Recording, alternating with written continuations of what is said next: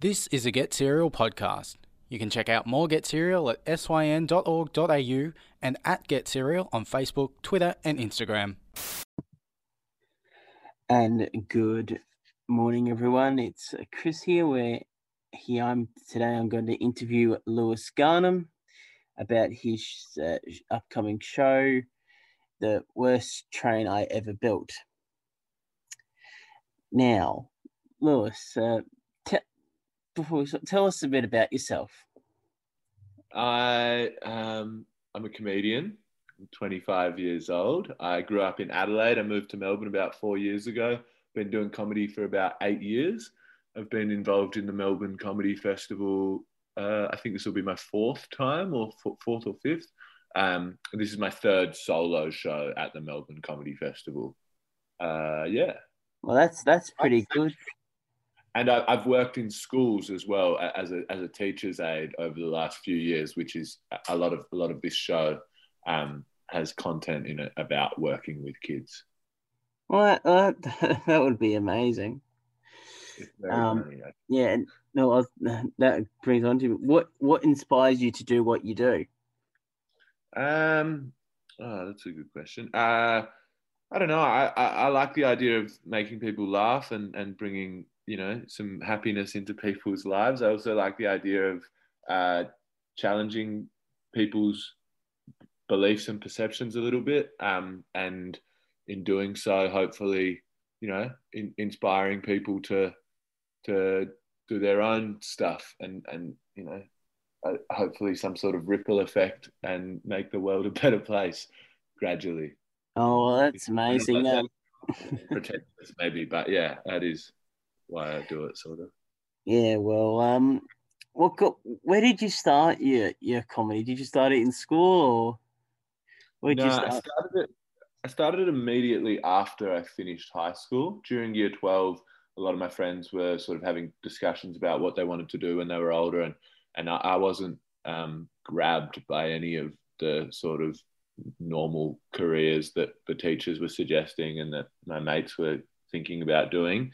None of them really interested me that much, except for maybe teaching. But yeah, more so than teaching, I, I really wanted to be a comedian. I sort of figured that out when I was about 16, waited till I was, seven, I think I did my first gig when I was 17 at an open mic place in Adelaide, just right before I finished year 12.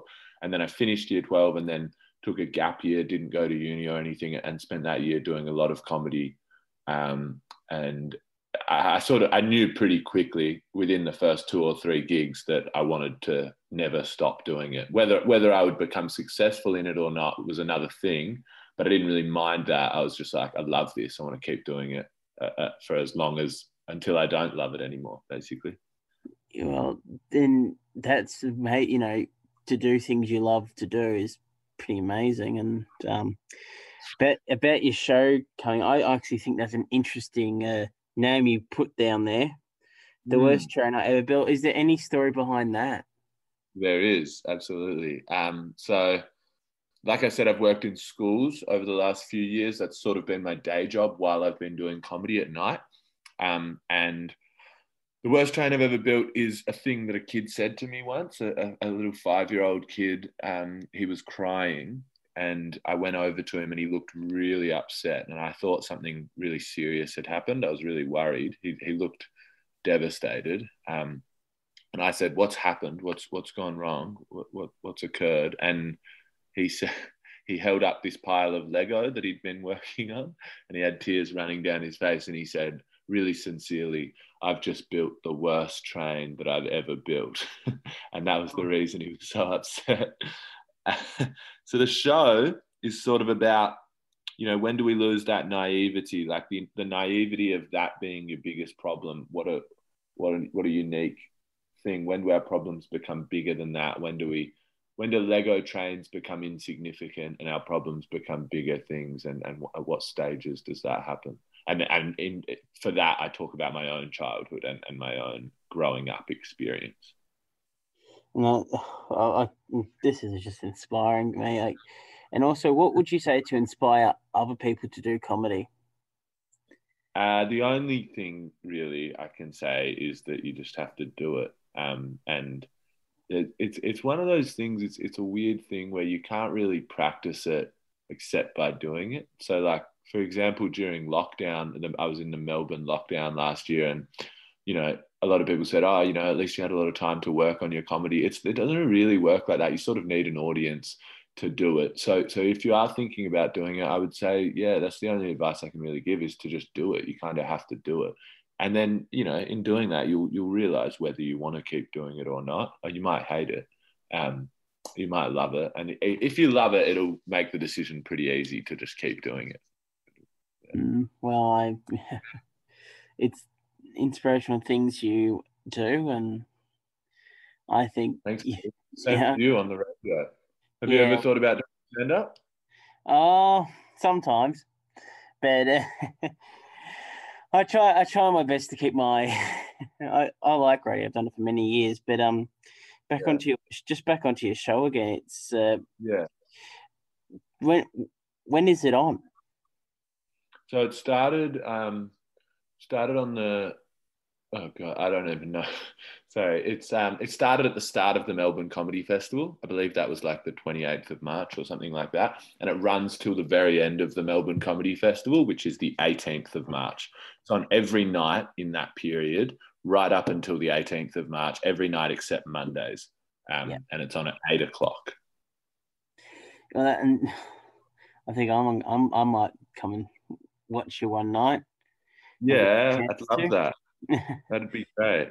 Yeah, and well, and I'm just, and I've also read here that you went to the Raw Comedy National Final and I, I think I watched it that year, and now I recognise who it was. Ah, that's funny. yes. yeah, yeah, that was a really great experience. I think I'd only been doing comedy maybe three years at that point, and um, yeah, and then at the national final, you get to perform at the Melbourne Town Hall in front of you know sixteen hundred people or something, and it was it was by far the biggest gig I'd ever done at that point. Um, and it was just so exciting. It was yeah, one of the best experiences of my life, to be honest.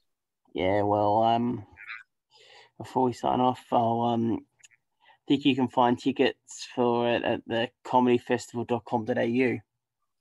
Yeah, yeah. I think if you go to that site and just type in Lewis Garnham or type in the worst train I've ever built, all the tickets will come up there. Yeah, and it, and it is at the Green Centre, my Konos the, the Greek Center, oh. um, and then the the yeah the the actual room that it's in at the Greek Center is called Mykonos. Mykonos. Um, okay. But, but, yeah, but that that's sort of you don't really need that detail. If you just rock up at the Greek Center, all the comedy festival staff will point you in the right direction. Yeah, well, um, I'll, I'll, i think we'll finish off, and uh, thank you very much uh, for letting us interview you today. Thanks so much for having me.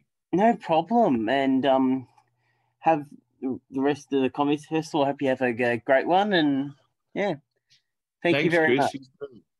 Thank you. Thank you. This has been a Get Serial podcast. Get Serial, 6 till 9 a.m. weekdays only on SYN.